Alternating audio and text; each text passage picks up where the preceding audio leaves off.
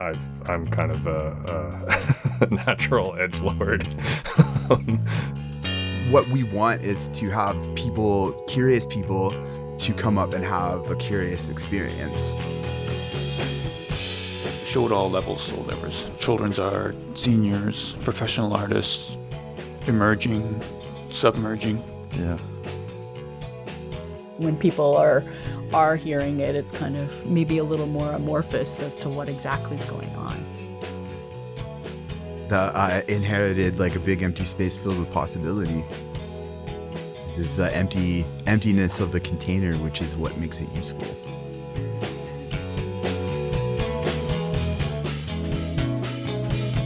Well, that was the kind of hook. Uh, it was we were programming art without calling it art.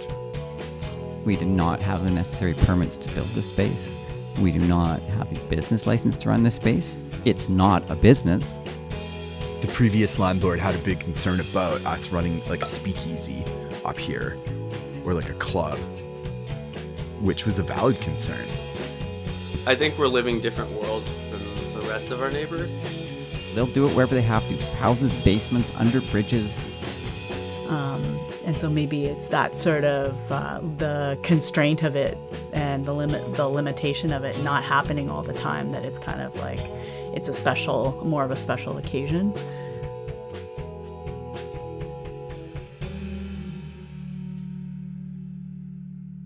You're listening to All Access on CFUV 101.9 FM in Victoria, broadcasting from the territories of the Lekwungen and Tsimshian speaking peoples and the Songhees, Esquimalt, and WSÁNEĆ peoples whose historical relationships with the land continue to this day. So, should we introduce ourselves? Yeah, I guess maybe we can. I think it might be kind of cool to like introduce ourselves as who we are. Um, Listen, I'm not even like, wearing headphones. Like, is it my first day? okay. How's that? Pretty good.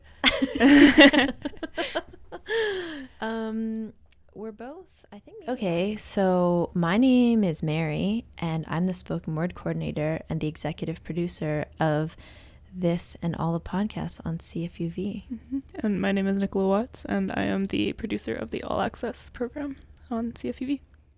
So this episode, um, my, my sense of it from the, the, all the tape you guys got and everybody that you talked to, um, was that there are these smaller venues uh, in town in Victoria that have these more obscure, um, kind of less mainstream shows, um, but those venues are important because they create a space for different kinds of artists who might be underrepresented in other places. Um, but also, I think it's important to know the backstory of of those places and what and what drives them because going to those venues can be intimidating or or awkward and maybe knowing their story and and what they're about makes it less intimidating. You know, do you know what I mean? Yeah, absolutely. And I think the like opportunity to go and attend a show that's going to be really cool and interesting to you can sometimes be like it might be a deterrent knowing that you're going to show up and it might not be so comfortable or welcoming for you right away.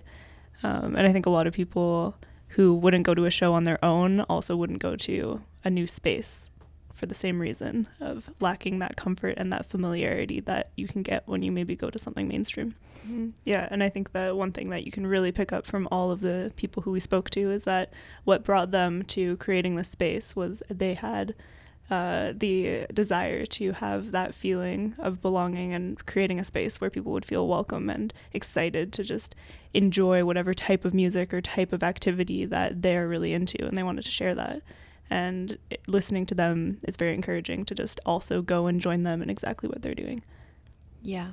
I mean, music facilitates belonging. Like people go to shows that they like because they have a sense of belonging there. Like if you like punk music and then you're around with a bunch of people who are like getting the same thing out of it that you are, like that's community building and that's special. You know, I don't know, maybe it doesn't feel it that way to everyone, but for me, like it takes a certain amount of bravery to really like go into something that's like an established scene. Mm-hmm. Yeah, and I think that's a big question is like the one cool thing about music and like events in general is when you show up, you can actually um, you can just show up. It's not like trying to break into a friend group or you know some other social scene. You're actually allowed to just go to a place to see a show, And that's something really unique because you can have this opportunity to meet people if you choose to go and do that. Um, but getting that comfort, having that bravery to just go and attend this thing uh, is something that takes a lot for a lot of people. And maybe hearing from the creators of these spaces and knowing that everyone started there and that's how these scenes form is just a bunch of people choosing to do that all together. It's kind of exciting. It's a pretty common experience to go to a small show and feel a little out of place. But some of Victoria's small venues and art spaces were born out of this exact feeling. Their values and interests didn't align with the more commercial venues in town, so they built what they wanted to see in the scene themselves. This episode will take us into Victoria's underground, from unlicensed spaces to completely legit, into the houses, basements, and big open windows that are home to Victoria's thriving music and arts scene. First, we'll talk with the people behind the Ministry of Casual Living. Hello, I'm David Gifford. Uh, and I'm Doug Jarvis. And we're here at 858 Devonshire Road in the Esquimalt Industrial Park at the Ministry of Casual Living's uh, studio building, which also well, houses about 17, 16, 17 studio spaces and the tool library, and also a small studio gallery that we are, have been programming uh, a couple things a month uh, for the last few months. David was in grad school at UVic taking sculpture during the early 2000s and needed a place to live amidst a housing shortage. He moved from place to place until he finally found somewhere to live. But then we uh, found a storefront that we uh, turned into a gallery and wanted to, you know, take the exhibition of arts into our own hands and be autonomous and a little bit of a think tank for the visual arts. And uh, we showed weekly programming, and it it went on for years. Uh, we kept passing on the directorship to the next person who would live in the gallery and pay the rent. The original location had a 10 year run, and they held lots of different kinds of events. Here's Doug. With when you think of that, like weekly, bi-weekly events, and all kinds of different music events inside.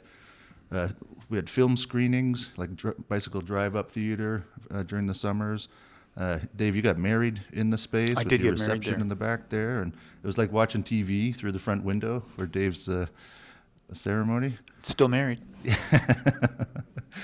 but yeah, that that small space functioned quite a few different ways, and yeah, David built a movable wall in there that kind of allowed the the front kind of five by five glass window to be used as a display window, but then you could move this wall back and create a bit more of a gallery space, so you could have people come in, and then the person who lived in there, the the minister, was able to store their belongings in the back, like a bit of an office.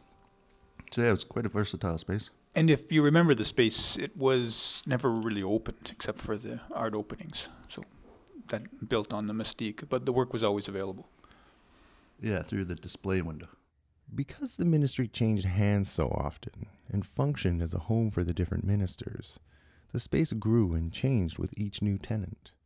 But the challenge for people who kind of lived in the space, and there's quite a few. I'd say there's at least ten or so different, uh, you know, artists, curators who would live in the space and program it. But each of them treated it also, you know, in their own way. Like I remember Aubrey was able to build, you know, kind of a kitchen in there, and you know, he went on to build similar structures on the backs of trucks, driving them around. Or Emily uh, Gooden, you know, living there, and her sister Bonnie another time, and like each person who kind of was operating the place brought a different kind of well, different tone or Personality, I yeah, suppose. different personality, and had different connections. Doug and David embraced the different styles of every person who directed the space and hoped the space would foster a sense of community. you know the events being coordinated you know that helped build up a community around you know through the visual arts community and not just the university i think to me that was an important part that it wasn't just a an extension of the university on its own but it really kind of allowed artists in the city you know from all different kind of uh, streams to to kind of have a place to show and to hang out so kind of building community uh, through that Oh yeah, we showed all levels. So there was children's art, seniors, professional artists, emerging, submerging. Yeah. Yeah, no, it was good. and it was kind of uh, hands-off curation as well. Uh, it was, I guess, the model is uh, to demonstrate how little you had to do to program the art and make it work. So it was pretty bare bones, but uh, it seemed to work. The original location on Haultain had one very important feature that helped make it more accessible to audiences and artists. Yeah, that it, the way it was set up to be a display window, kind of accessible to everybody walking by. So it wasn't just that you could come in and propose a show, you know, you didn't have to have an art degree or anything like that. It was like if you had an idea or something that you'd been making and you wanted to display, uh, you could talk to the minister and they would help coordinate that. So it was accessible to artists, but also because it was on a, you know, Haultain and kind of in a very public space. It's across from Coffee, which is came quite a few years later, uh, but it was open all the time. Like you could walk by, so it was open to audiences 24 hours a day, and different artists kind of took advantage of that. You know, doing stuff that could be visible all the time. And uh, it was accessible to people who otherwise might not have gone to a gallery. So Right. the work was kind of interventionalist. Yeah, yeah. The nature of the space existing on a street corner created an opportunity for community members to experience art as they went through their usual day, which meant it could be intentional or unintentional. Here's David. Well, that was the kind of hook. Uh, it was we were programming art without calling it art, so it let people uh, read the work on their own terms, and I felt that was really real. People would say real things about it. So as far as a, a curatorial um, kind of starting point, uh, was really informative, just uh, from the point of view of an eavesdropper, listening to what people actually said about the work. Was pretty far out. Like you could hear from inside what people were commenting outside Oh yeah. through the window. Yeah, so you'd get kind of that candid, yeah, perspective. But I, I remember being in the space for some of the the music shows, and I guess what I was always amazed at is that you can take any size space really, and you put people in there playing something live, and it's just you know it's, the, it's an amazing dynamic, uh, just crammed in there. I think I remember uh, Emily Gooden and the Pickles. They're like the punk band, played like one minute long songs kind of. Uh, but yeah, I remember seeing them there, and just the energy, and I don't know, but it was like in a small box, which would vibrate out into the street a little bit. But again, I think it was it was all appreciated because it was activity. It was people doing things, and you know they weren't like throwing beer bottles across the street or anything. It wasn't wasn't that kind of thing. The space didn't have a lot of funds to support it, but a lot of work went into maintaining it. Yeah, and it should be said that there was no money. Like it was all run through people paying rent to live and then program the space concurrently. And we didn't charge artist fees or anything like that. Uh, we threw a few parties, but um, we ran on a very, uh, it was pretty skin and flint budget. Yeah, I remember a lot of our meetings, kind of our board meetings, were talking about fundraising and coming up with interesting fundraising ideas, which Yeah. often worked. You know, we had one was a drawathon, you know, things that would kind of be interesting for artists to come and hang out and uh, for other people to help support. You know, whether it was buying art from people or just donating or you know doing other things. But it was always a scramble. Yeah. And I noticed in my kitchen yesterday that I had an air plant and it died. so these things, uh, they just uh, don't run on nothing. It takes a lot of uh, work to keep it going. But all this work does serve a greater purpose. Uh, but we need, in the broader spectrum, we need these places to exist, or else, you know, you can't grow the local arts communities, right? You can't grow your your practices in the same way. The Ministry of Casual Living has since moved locations to its current spot in the Esquimalt Industrial Park. Noise complaints from neighbors forced them out of the space on Haultain. The new place continues to create space for experimental artists of all kinds, but presents a new set of challenges. Again, it's a smaller space, which to me is a challenge, right? It's not. It's not. The challenge isn't how do you get a bunch of speakers in here and play as loud as you can. The challenge is how do you work with the space that's here and you know make something with that, right? That's to me that's kind of what I think is the opportunity. Uh, it's not just to say, oh, we're we're another venue that will you know put a gig on your on your tour, uh, but it's kind again, it's a space to kind of push back a little bit on the artist. Say, well, here's an opportunity to to push yourself a bit, or to figure out something new, or to yeah to work with with this, or to try something that you, you wouldn't try in another in one of these other venues. You know, and that's to me that's the appeal that that I want out there. I just stumbled on this quote from Mick Jagger talking about performance, and he was, I'm paraphrasing here, but he went on towards the idea that it has to go on the edge of total madness or it doesn't succeed at all. So, if anything, I think we offer that type of venue. The ministry aims to create an artist run space. They want to create a place for unresolved ideas, experimental and in process concepts, because Doug and David see value in that. And uh, it's hard because, you know, people making their music or making their sound art, you know, you, there's ideas of well, what kind, what, what do you need, or what kind of venue is going to help help you realize that, or help you kind of uh, make it so so people can can come and watch you. You know, I know there's lots of house parties and you know house bands, and uh, my daughter and her boyfriend kind of live in a house now where there's a band, and you know, so I totally see all of that. But I also understand that you, you know you can't just function in a vacuum. You need a community around, and I think the ministry it's a pretty broad and diverse kind of community of people that can that have interests across the all kinds of artistic uh, disciplines. So I'd say, you know, in a way, it's like, well, what do people want to do, and how can this context and this kind of venue help support things that again might not you might not otherwise find somewhere to do it, right?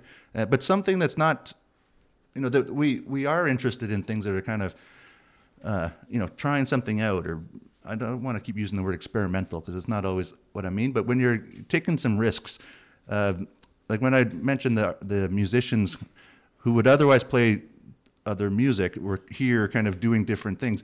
It's an opportunity to try stuff out to to see to expand your own artistic kind of uh, influences or skills or you know something you want to try that you don't know how it's going to work we can handle that. Like we can kind of say, well, listen, we we have a broad umbrella of what we can call uh, an event or a show, and so we're interested for people to really kind of take a chance. And to me, that's what we're able to support. So I would kind of put it out there, like, what do people want to do? Like, what kind of interesting things do they see that they want to try? That they need a place to kind of say, yeah, no, we understand. Like, you know, of course, it's got to be safe. Nobody can get hurt, or you know, there's certain just things like that. But yeah, otherwise, yeah, we're not stuck in certain genres. Ultimately, the ministry serves to build community around art and artists who might not have the opportunity to reach an audience in other venues. And they do it because they believe that art makes our lives better. And actually, that idea is where the name Ministry of Casual Living came from. Oh, like how that happened? Um, it was just kind of a, I think, a joke as we were living in the space and deciding what the space should be. Um, I, I thought we could make a mock government shell because the names of departments were, or ministries were rapidly changing as they do every turnover of government. Um, and my friend um, on the foggy uh, window, he uh, just wrote Ministry of Casual Living as a joke. You know, we were making fun of the granola rockers and the hippies of Fernwood, but uh, it stuck. People said it, and it stuck. Yeah, it was. It was. There was no going back after that. I was a little bit embarrassed at first, but then no, I've I've come to understand that that uh, it has a lot of uh, meaning. Um, really, at the essence of what art and music is all about: uh, quality of life.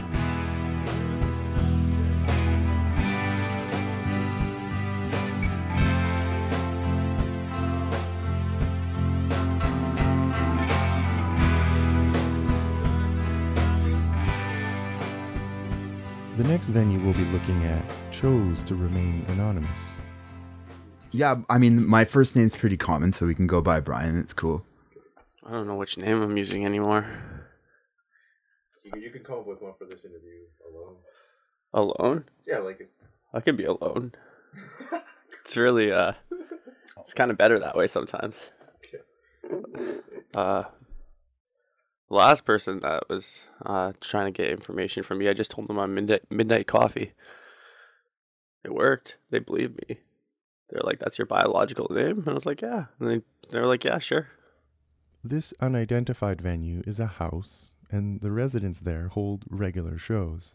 We've had a number of different kinds of things here, anywhere between uh, like experimental music and then like dance parties. So this venue isn't technically a public space, and unless you know Brian or Midnight Coffee, you might not get a chance to go to one of their house shows. But we included it in the conversation about venues in Victoria because the house show scene is a big part of what fuels Victoria's art and music community. The motivation is to have an interesting life. It's like, oh, what did you do this weekend? "Oh, I had some people play a concert in my living room. And then that sounds like a pretty fulfilled life. As a venue, they don't charge cover or have any operating fees, but that's part of the charm of the space. I like uh, the philosophy I like to to approach is like DIY with like zero budget or spending as little money as possible. So I mean the the sound system itself can be kind of janky because it's all cobbled together from a variety of uh, different gear, and so it's not professional. And I'm not a professional sound person at all. So, but if I don't charge money for people to come listen to it, then people get what they pay for, and everyone has a good time. It's like a sound system gathering. A lot like the ministry, Brian and Midnight Coffee offer their space to allow artists to play who wouldn't have a chance to book a larger venue. It's like a lot of the a lot of the performing artists that we might have here may not have the opportunity to play at very many other places.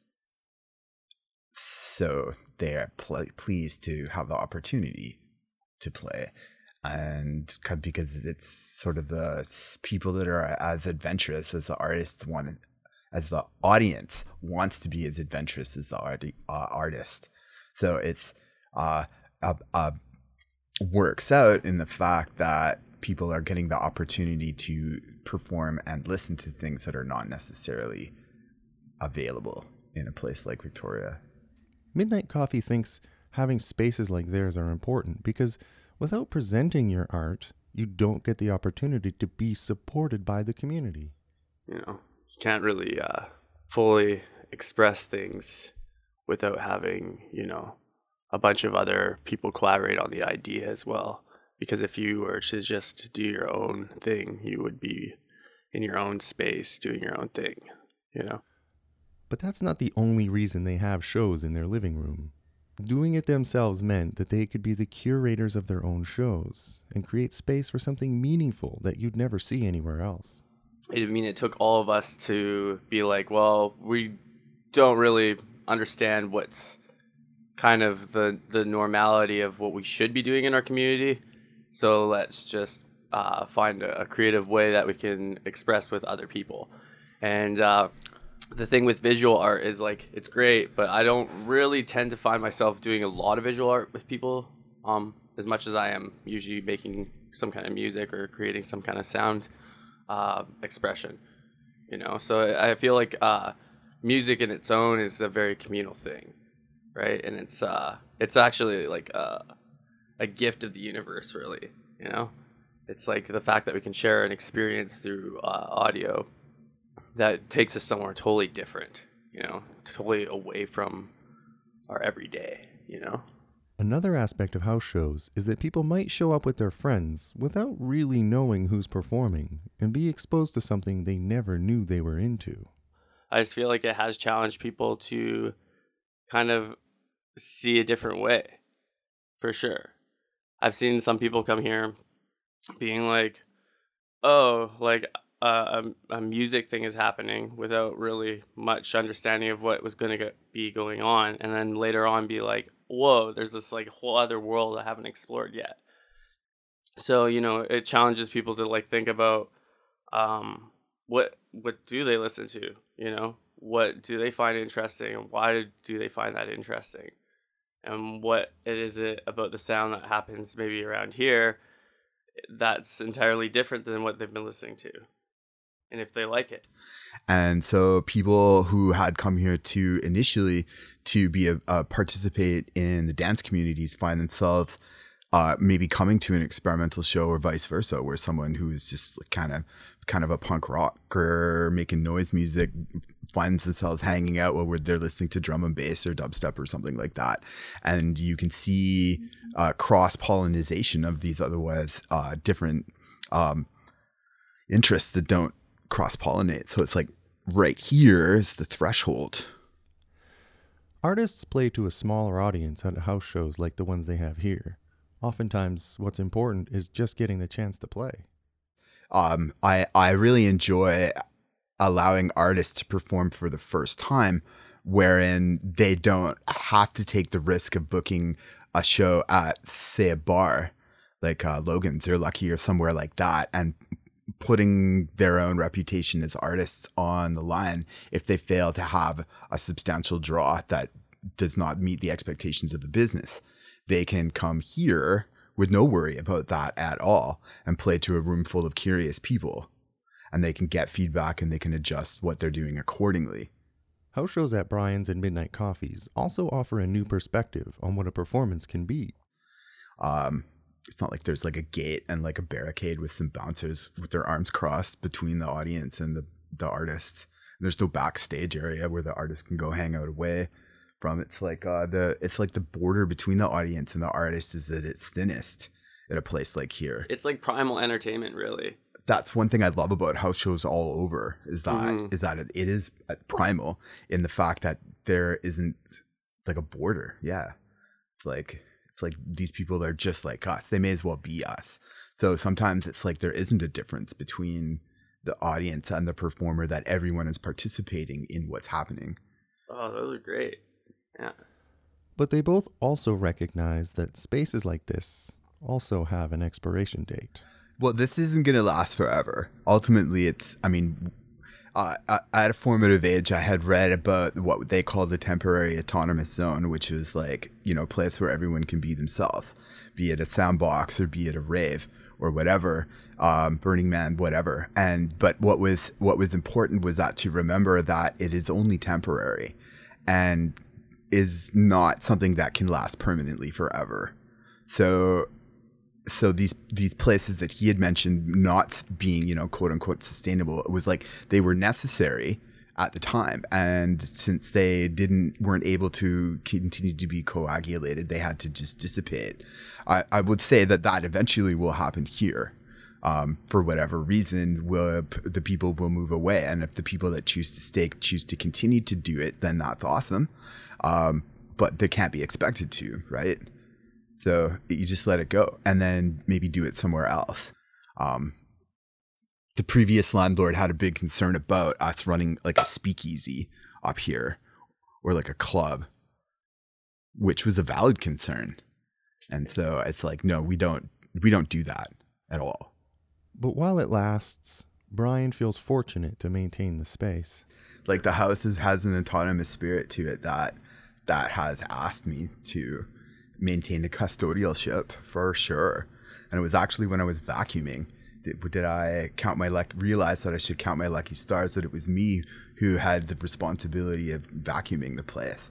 This is when I'm dumping the dust of the vacuum cleaner out and outside and watching the dust fly away because like all things are dust and here I am moving dust from one place to another. So I felt blessed that I had this responsibility. That I inherited like a big empty space filled with possibility it is the empty emptiness of the container which is what makes it useful. Regardless of the longevity, spaces like these are important to the community, and people getting to experience art and music makes it worth it to the people who live here.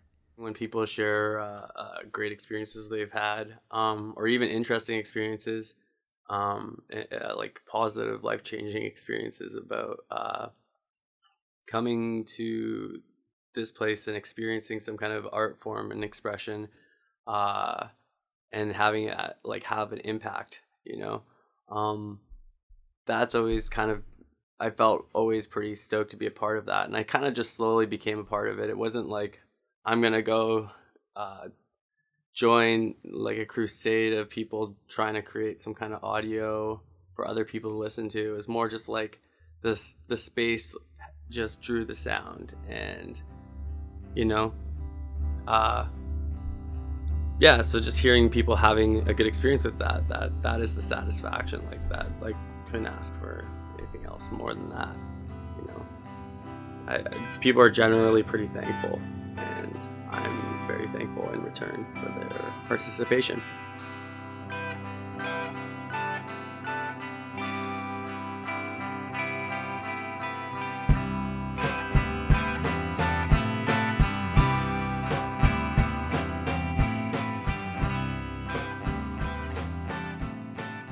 there's a weird sound coming from there. I yeah. think they're doing construction. yeah. If you've ever walked by Lot 8 when they're putting on a noise show, you may have thought the same thing. it's certainly not, you know, like guitar, drums, bass, where you're like, you know, you know for sure there's a, you know, there's a band jamming there. Um, so it's not that kind of a, you know, when people are are hearing it, it's kind of maybe a little more amorphous as to what exactly is going on. Lot 8 is run by Ron Brogdon and Soma Morse. This is Soma. That's Ron. Uh, this is uh, our house. uh, and we're in the Lot 8 performance space. They put on noise shows in a performance space in their house. Noise music, if you're not familiar, is a type of music that challenges what music can be. Sounds like this.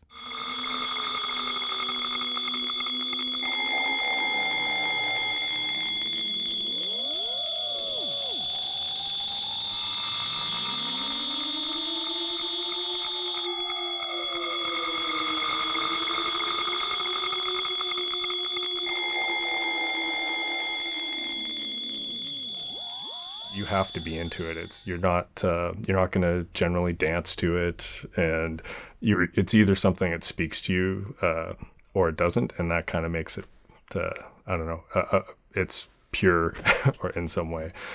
Um, and so that's just there, there's no going back.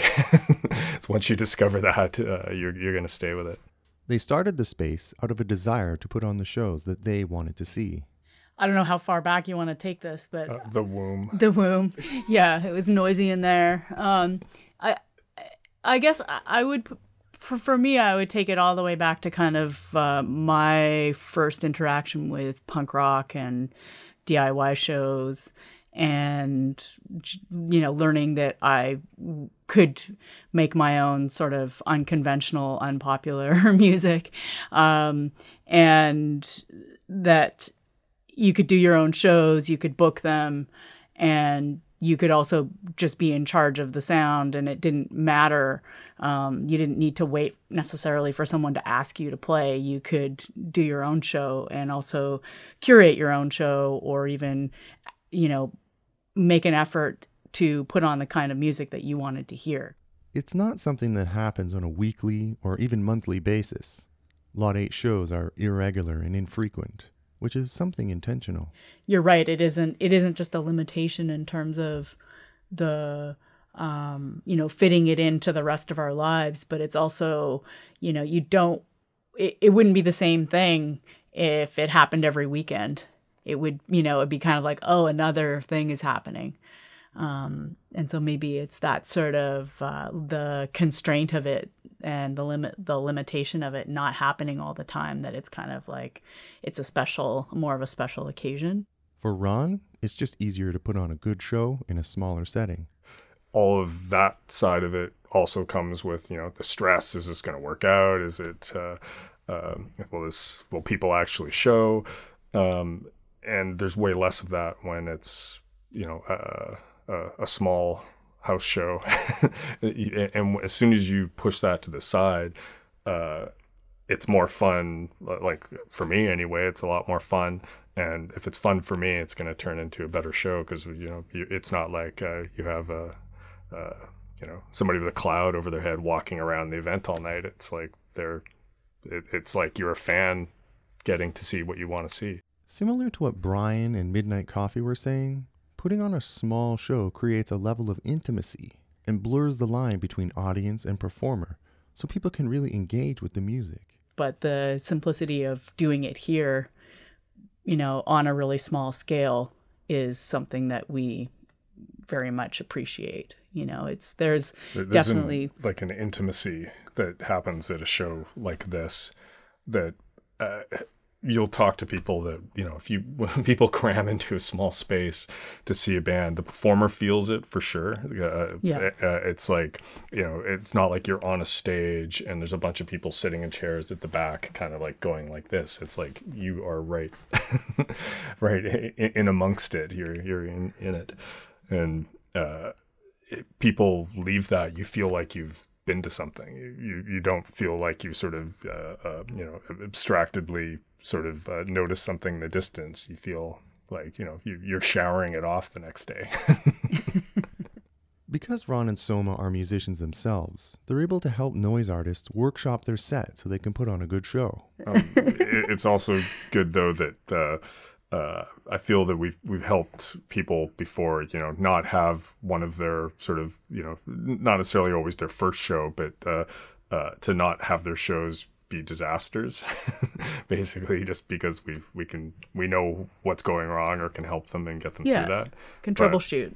but uh, I, I don't know. A, a lot of that is sort of uh, uh, selfish in the sense that we want to see a good show, and we also uh, uh, we want people to want to play shows, and we want to see new noise acts. It's always really satisfying, and we feel that the more people that have uh, good experiences, the more likely that we'll get to see more noise sets.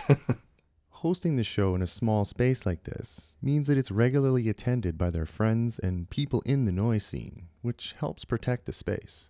when you're at the at one of these events, it feels like I mean I, I don't know. This sounds uh, hopefully it's too overly pretentious sounding, but it's it's more like you're going to a friend's house in, a lot of ways. It's not. I, mean, which it is. Most of the people that are coming over, there's lots of people that have never been here before, but lots of those people are are friends and you know have been at other no, noise shows or played shows, and when it's not. Uh, just you know some random house that's you know blasting music and you're just getting wasted and that that's all you're doing there when it's actually you know you feel a little more of uh, uh, hospitality uh, so to speak. Um, you're you're gonna go if I trash that like I'm trashing my friend's house. And you know usually trash your friend's house. Um, so there's some of that. Uh, there's also uh, the fact that we make a very conscious decision about uh, uh, timing of the events. We make sure they don't go uh, too late. We don't want to be where everybody's going to when the bar gets out, um, just because that's a very different uh, frame of mind that most people are in. Um, and it's kind of those two things together. So you have an earlier show, uh, you have snacks, and you treat people nicely, and they tend to usually treat you fairly nicely. They hope that offering these events helps to build community and that snacks will help create excuses for people to talk to each other. Yeah, I, that's it's pretty much.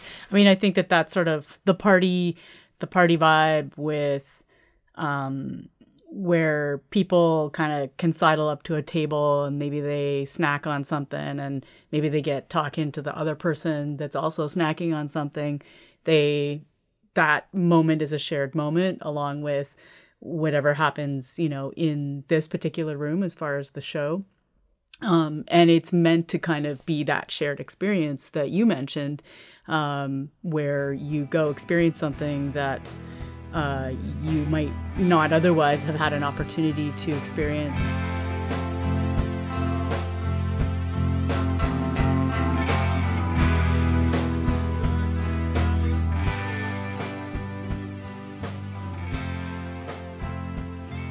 Our last stop is Subculture, an all ages venue unlike a lot of other ones in Victoria.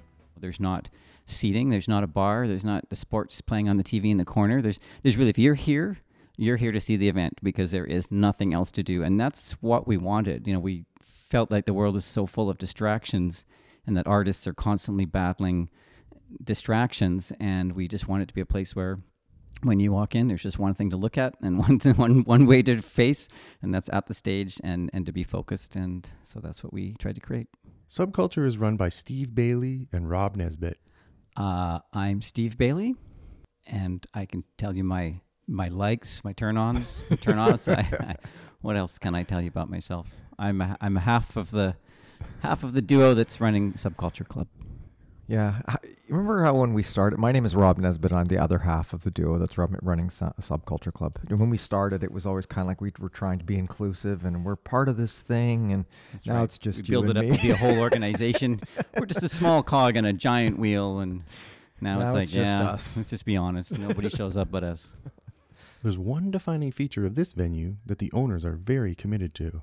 I mean, we have certain behavioral things we ask for. One of the main things about our club is that it's an all ages space, and uh, and for us being older gentlemen, uh, that truly meant all ages. I mean, we've had five year olds in here, we've had 75 year olds in here, uh, sometimes at the same show. And uh, that's really important to us to be very age inclusive and uh, as well as, you know, inclusive in, in every other way we can. But um, it's something that we can provide that's not that readily available out there. There's a lot of places, you know, mostly because of, you know, 19 plus and that sort of thing, uh, or, or environments that also make older people feel unwelcome. So we uh, th- that's uh, very important to us. So we, but because of that, we try and uh, really keep um, alcohol out of the place. Like we don't. We try to get people to refrain as much as possible from being intoxicated in the space, certainly from bringing alcohol and drugs into the space. So, you know, that's an area where I guess we, you know, we make restrictions, but other than those sorts of things that are really just designed to create a safe environment, um, other than that, artistically and in every other way, we want people to be completely open to what they want to do. Yeah, our our hands are on when it comes to events, but only there to facilitate whatever people want to the best of our ability. You know, we're just we will if they have a need, we try to fill it. And and sometimes they don't even know exactly what it is they need, but we do our best to try and and make it happen. Uh, but it's it's all about facilitating their vision of what they want the night to be. The main drive is to offer an accessible space for bands to play, and Rob and Steve do what they can to make the space as suitable as possible for everyone who books it. Yeah, it was a lot went into the design to try and anticipate all the sorts of things that you know we've experienced in different spaces that we've uh, you know either attended events in or or performed at, and really tried to with the limited budget and the limited room that we had. Um, try to, to answer all those those needs that often get neglected um, when a place is primarily something else, primarily a bar, primarily an art gallery, primarily a coffee shop. You know, they have to cater to those those needs firsthand to, to survive. And sometimes everything else seems a bit secondary. But here it was just a single purpose. And uh, so we, we just really tried to build it for, for that purpose. But Subculture Club is also making shows more accessible to patrons because not everyone hears about the small house shows every weekend. I always like my tagline here is true all ages. Like, you know, like it really is about everyone. And I have my friends contacting me like, I'm out of the loop. I don't know what's going on. What is this? What are you doing? Who's playing? What are these bands? Is there bands? Like it's just so. Sid, the music has gone further underground maybe than it has ever been um, in the last decade. Basement shows rule the the system of what's happening here. When I was growing up, when we were growing up, it was larger hall shows, the occasional bar shows, but like it's people's houses now. That's where the the scene is happening and that makes it hard for people not in the know to to be a part of that. If you're not directly related to this core group of friends or on someone's email list because you know them well you're just not going to know that something's happening at the nasty house or wherever it's going to be. It's uh, you know so this is at least making it a, a centralized place where people know stuff happens and uh, you can check on our facebook page or whatever to see what's going on in our calendar um, there's no nasty house calendar. Like it's you have to talk to someone.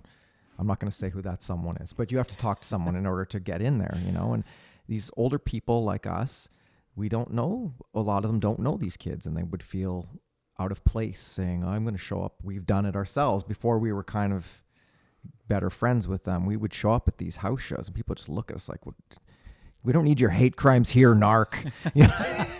It's like, no, I'm just into music. Sorry, but uh, you know, Yeah.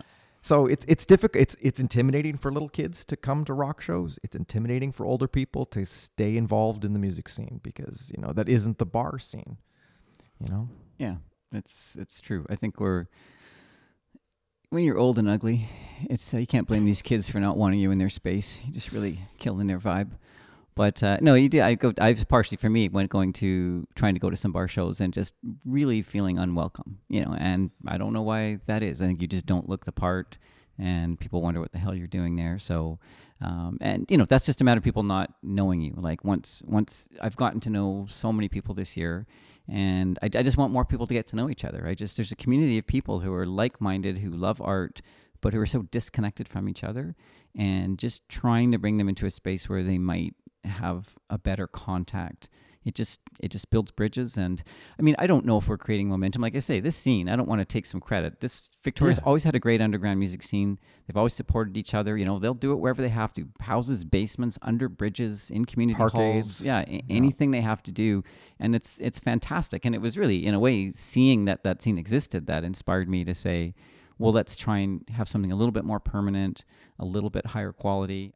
Like the other people we spoke with, Rob and Steve saw what was lacking and sought to fill that void by creating a space that represented their own needs. this place is it's we're, we we never want to posit ourselves as this is this is what's happening. This is this is the only place. Like we're just we want to be a, a way that it can, it can happen a place that it can happen. And like, all this other stuff that goes on it's it's great. It's exactly what should be happening. But we didn't see this anywhere else. And so we wanted to make it And because of subculture's specific style of running things, it doesn't appeal to everyone. some people stop coming, and I think that's appropriate. And um, because you know they're just we appreciate that actually when somebody says I don't think that's for me and I don't think I can comply with that, so I'll make another choice to go to another space. We actually respect and appreciate that because you know they're they're participating by saying it's not for me, as opposed to coming and you know trying to you know deliberately behave in another way that's you know that that's uh, not constructive. So uh, so yeah it, it does it it is a different vibe. I mean it's an extremely different vibe than if you go see a show at a bar a very very different feeling.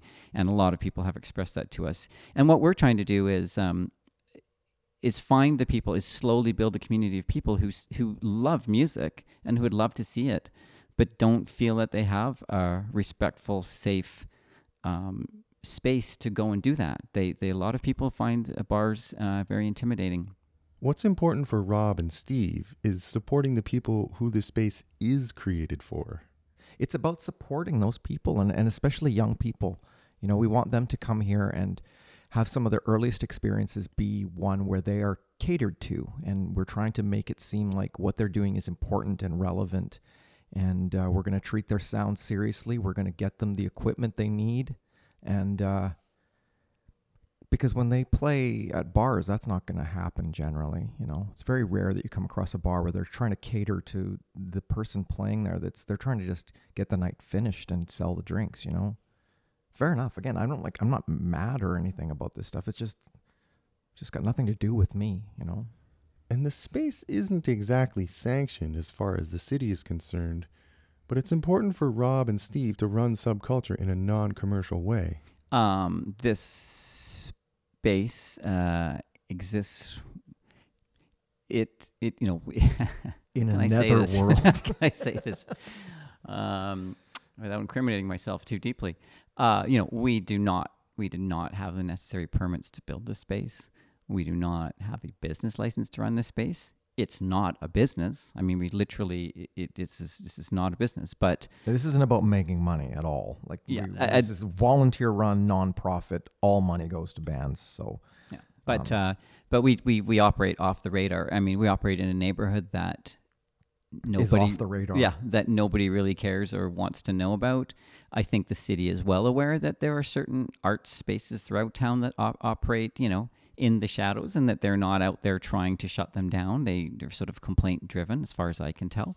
Um, so you know, I don't think we're so much playing cat and mouse as we just exist how we do and well aware that we could be closed anytime like that from the first day we opened when we were building it we said we may never get one show we may never we may be closed after our first show we have to accept that that's part of doing this that um, you can't be disappointed if that happens but you know again we try to be as safe and as conscientious of our neighbors as we can so that you know we give don't give people reason to complain but you couldn't do this fully legally. Um, the economics of this place took a lot of uh, creativity to find a way to pay rent here, um, and and built this in a completely non-commercial way. We we basically pay the, most of the rent here by release uh, renting out the space to bands during the week to rehearse. Which is not to say that they haven't tried to make it legal, but it's challenging for non commercial spaces in Victoria to stay afloat, largely because the regulations are so specific and expensive to adhere to. You know, and so safety is important, but not to the point where it strangles where it's prohibitive. prohibitive where you, you, you your your community and your life and everything is prohibitive and expensive because they're trying to protect you from perspiring or they're trying to protect you from having to look at a light that's you know three watts too bright for your perfect vision it's it's ridiculous like i i think it's ridiculous so so what can you do you you you just go okay well well we just won't ask then we just won't do it i mean eh, so yeah it's a it's a it's I'd love to do it. I'd love to have be above board, above ground, but I just in this city and the way things are going cost wise, it just seems impossible to me. Ultimately, the guys behind Subculture just want to create a space that they know they would have appreciated when they were underage, and a space that they continue to appreciate. If you happen to know someone who's young, like a high school age kid, who has aspirations to play music in a in a semi public or public way, um, and maybe live out a little bit of a dream of being a rock and roller, get in contact with us and let's try and make something happen because uh, that's what I'm interested in doing. Yeah, and uh, if you're someone who isn't who thinks you would like live music but isn't coming to shows because you feel unwelcome, unsafe, unsure, you know, please give us a try, and uh, you know we'll we'll we hope to make it that place that you can experience that you know in in a way that you're comfortable with. Uh, and you know also just make art um, make art that's comes from you. Be yourself. Don't be worried about trying to hit certain standards or meet other people's ideas of what something should be. Just be yourself. Make some art um, find some weirdos to play in front be of. profoundly expressive. Do not hold back. Like don't don't hem yourself in because you're afraid of how you're going to look. Like just do it and do it 100% and make a fool of yourself and scare people. Like just let's feel things deeply and stop being so frightened of everything. Like and come come to shows that you may think you're not going to like. Uh, branch out, you know, go go and see a, a show of bands that make no sense to you and see how that feels. Um, you just you know, we're just here to experience everything we can while we're around. And, And there are some bands in this city that you probably have never seen that would blow your mind. Like they're world class versions of these groups, this these types of music, death metal or grindcore or whatever, these more extreme things. Like you've got stuff happening in your city that really is uh, world class, and uh, this is a place you can come and see it maybe. So try it out.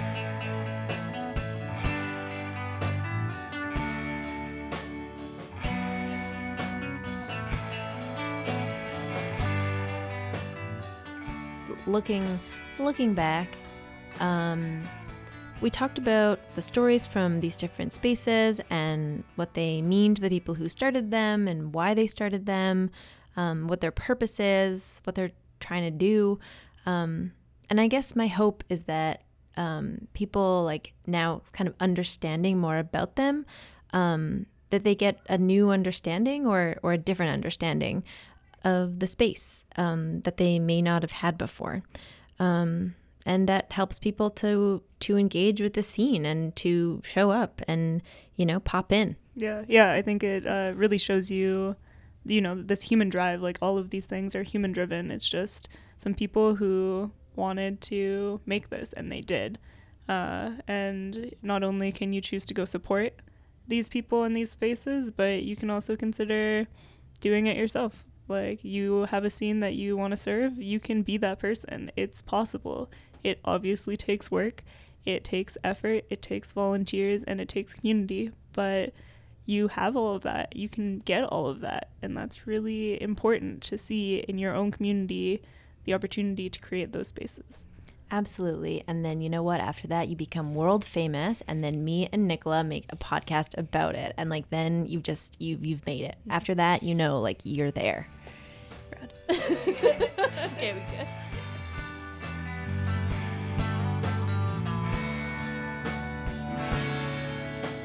This has been an episode of All Access on CFUV 101.9 FM. Thank you to all our guests Doug Jarvis, David Gifford, our anonymous contributors Brian and Midnight Coffee, Soma Morse, Ron Brogdon, Steve Bailey, and Rob Nesbitt.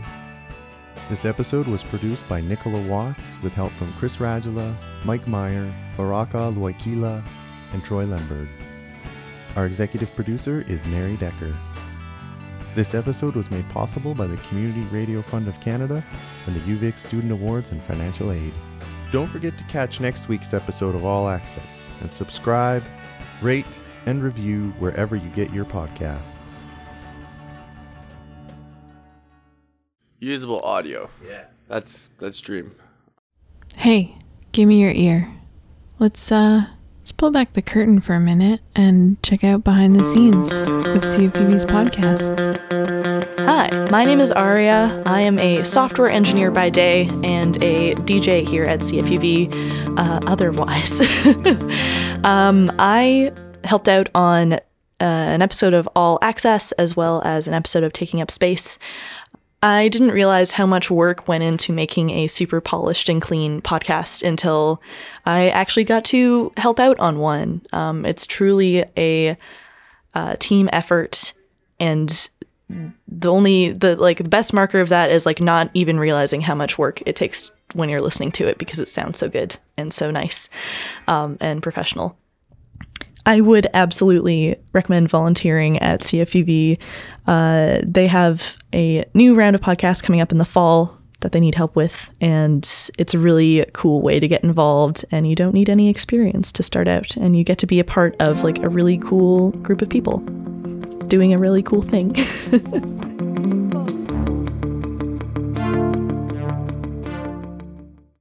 If you like this episode, you'll love our upcoming episode of Play on Words about music therapy called Music Washes Away from the Soul the Dust of Everyday Life.